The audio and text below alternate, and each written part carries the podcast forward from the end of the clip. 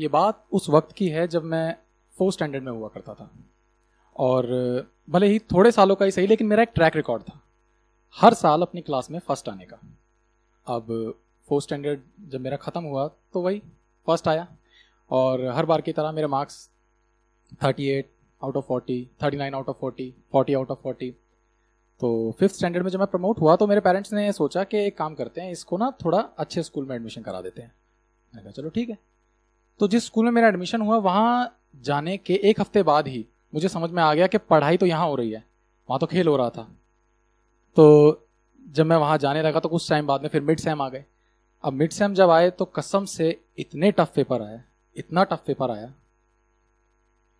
और वो होता है ना पेपरों के एक दो हफ़्ते बाद में टीचर्स की एक आदत होती है, सबकी आंसर शीट निकाल निकाल करके पकड़ाते हैं क्लास में ही चेक करवा देते हैं। देखो बेटा, तुम्हारे इतने आए, तुम्हारे इतने आए।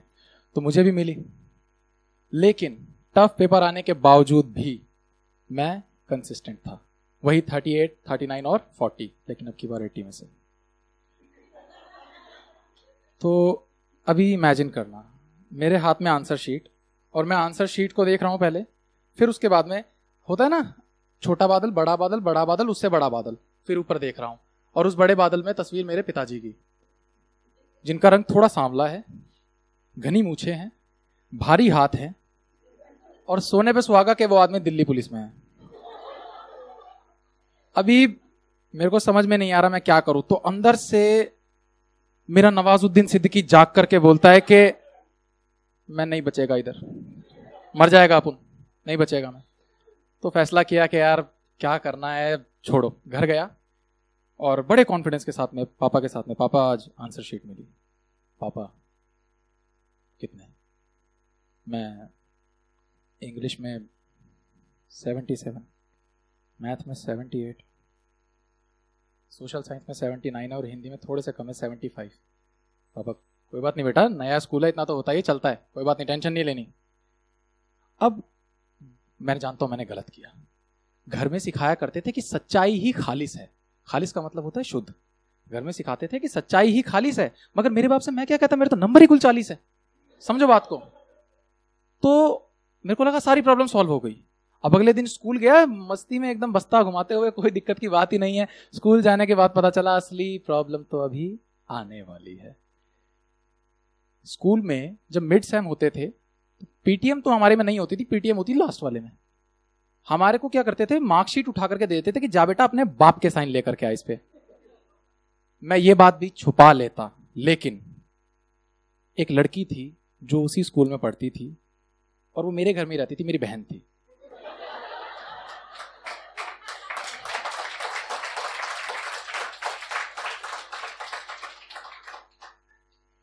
थैंक यू अभी ये बात मैं छुपा नहीं सकता। अच्छा उसके नंबर मुझसे भी कम थे, लेकिन अगली ने सच बोला था घर पे। तो उससे मैंने एक दिन ज़्यादा खुशी ज़रूर मनाई, लेकिन उससे ज़्यादा गम भी मैं मनाने वाला था अभी। तो आज मैं घर जा रहा हूँ लिटरली मेरी टांगे काँप रही है, माथे पे से पसीना आ रहा है, चक्कर आ रहा है, समझ में नहीं आ रहा, घर पहुंचूँगा, नहीं पहुंचूँगा, लेकिन किसी तरह से घर पहुँच गया। घर जाने के बाद में पापा तो थे ही नहीं।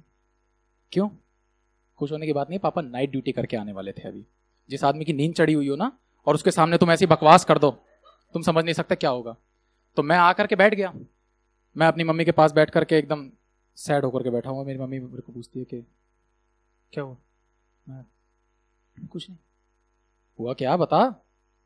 मम्मी मेरे को समझ में नहीं आ रहा था। मेरा दिमाग खराब हो रखा था। मेरे नंबर इस तरह से कमाए। मैंने झूठ बोल दिया पापा को। अच्छा। मैं रोने लग गया बिलक बिलक करके मम्मी को गले लगा लिया मेरे को लगा सब कुछ ठीक हो गया। इतने में मैंने मम्मी को बोला मम्मी प्लीज़ मेरे को पापा से बचा लेना। प्लीज़ आपके हाथ जोड़ के रिक्वेस्ट कर रहा हूँ। प्लीज़ मम्मी कहती कोई बात नहीं। अब चिंता मत कर अब ठीक है सब.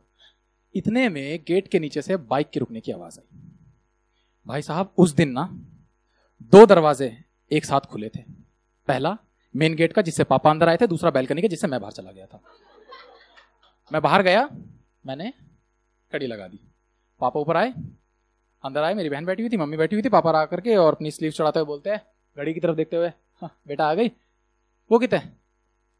तो मम्मी कहती, आ गया वो बैल्कनी में पापा, इतनी धूप में बैल्कनी में? क्या कर रहा है? कहती आप बैठो पहले, आराम से बैठो एक बार। अजली, पानी ला एक बार बेटा, तेरे पापा के लिए। बैठो आप एक बार, आराम से बैठो। मेरी बात सुनो। देखो, बच्चा है, गलती हो जाती है। पापा कहते हैं हाँ तो हो जाती है। बता, क्या हुई है?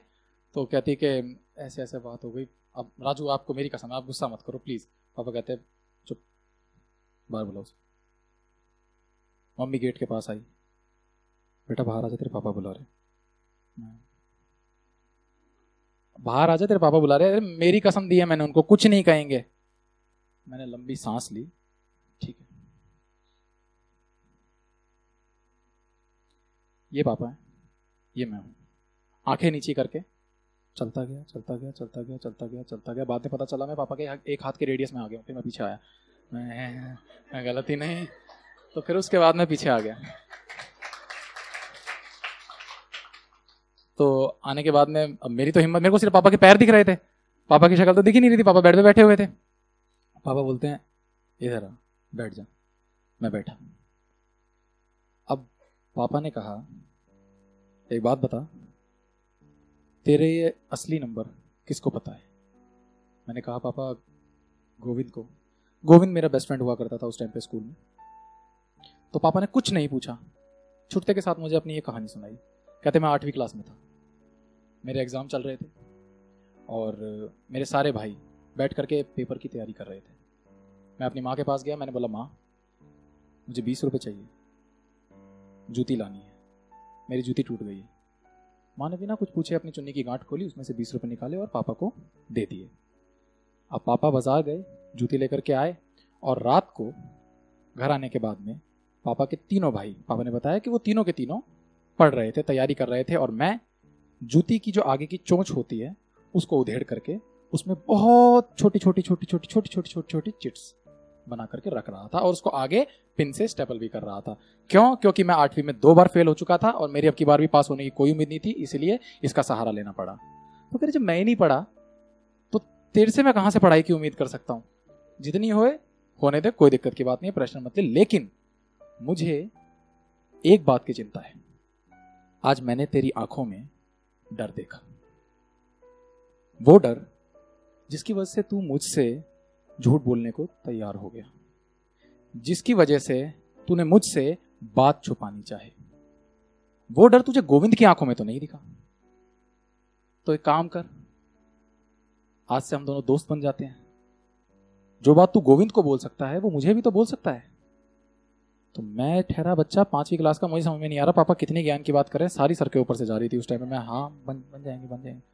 तो पापा ने मुझे बोला, कह रहे, तू जानता है, बच्चों की नज़रों में बाप का जो डर होता है, जो मुझे तेरी आँख में दिखाई दिया, मुझे वो तेरी आँख में डर नहीं चाहिए। जानता है क्यों? बाप के लिए बच्चों की नज़रों में डर और बच्चों की नज़रों में बाप के लिए इज़्ज़त, इन दोनों बातों में बहुत फ़र्क होता है बेटा। आज बताता हूँ तुझे। अगर तेरी नज़रों में मेरे लिए डर होगा ना तो तू कभी भी ज़िंदगी में ये सिगरेट, शराब या और किसी तरह के ऐप नहीं करेगा मेरे सामने। लेकिन अगर मेरी इज़्ज़त करता होगा ना तो किसी के सामने भी नहीं करेगा, सोचेगा, बाप की इज़्ज़त पे बात जाएगी यार। तो ये उन्होंने मुझे बात बोली। कहते, मैंने आज तुझसे जो दोस्ती करने वाली बात बोली है ना, ये मैंने तेरे फ़ायदे के लिए नहीं बोली है, ये मैंने अपने लालच के लिए बोली है, अपने फ़ायदे के लिए बोली है। मेरे को समझ नहीं आया मैंने, क्यों? कहते, मैंने अपनी रिश्तेदारी में बहुत से लोग देखे हैं, जिनके बच्चे, उनके बाप के घर पे आने के बाद में दूसरे कमरे में छुप करके बैठ जाया करते थे, डर के मारे, और वो उस बात को अपनी शान समझते थे। लेकिन उन्हें क्या पता था कि पचास साठ साल की उम्र जब उनकी बीतेगी, उसके बाद में वही बूढ़ा बाप घर के एक कोने में पड़ा होगा, जिसकी सारी बेसिक रिक्वायरमेंट्स पूरी की जाएँगी। लेकिन उसके बच्चे उसके पास में हँसी खुशी बैठ करके हाल पूछना तक पसंद नहीं करेंगे। कह रहे, मैंने वो मंजर देखा। कह रहे मैं नहीं चाहता मेरी ज़िंदगी के अंदर कभी ये वक्त आए। इसीलिए आज तुझसे दोस्ती का हाथ बढ़ा रहा हूँ। बता करेगा मुझसे दोस्ती? तब तक मुझे सारी बात अच्छे से समझ आ चुकी थी। और मैंने उस दिन अपने पापा को वादा किया कि आज से लेकर के मरते दम तक मेरे सबसे अच्छे दोस्त आप रहोगे। और वो दिन है और आज का दिन है जब मेरे पापा का मेरे फ़ोन पे फ़ोन आता है। तो सामने वाले को पता ही नहीं चलता मैंने बात किससे करी है। फ़ोन आता है, पापा कहते हैं, कहाँ है? मैं कहता हूँ, बस मैं यहाँ हूँ, तू कब तक आ रहा है? पापा कहते हैं, बस आ जाऊँगा थोड़ी देर में, कहते चल आ जा, ठीक है, चाय बनवा रखी तेरे लिए आ जा। अब आपको ये बातें समझ में नहीं आएगी, दोनों में से किसने किसके लिए क्या कही है? क्यों? क्योंकि दोनों में ही तू था। भले लोगों को ये बात थोड़ी अजीब लगे, लेकिन शब्दों से इज़्ज़त हो ना हो, लेकिन मेरे दिल में मेरे बाप के लिए बहुत इज़्ज़त है। बहुत ज़्यादा। इस वक्त जितने भी व्यूअर्स इस वीडियो को देख रहे हैं, मैं उन सबसे एक रिक्वेस्ट करना चाहूँगा कि प्लीज़ इस वीडियो को अपने पेरेंट्स को दिखाएँ। और डियर पेरेंट्स अगर आप अपना बुढ़ापा संवारने के लिए अपनी पेंशन प्लान कर सकते हैं तो अपने बच्चों का बचपन भी प्लान कीजिए, क्योंकि बुढ़ापा अच्छा गुजरेगा या बुरा, ये तो नहीं पता, लेकिन अपने बच्चों के साथ में गुजरेगा। Thank you so much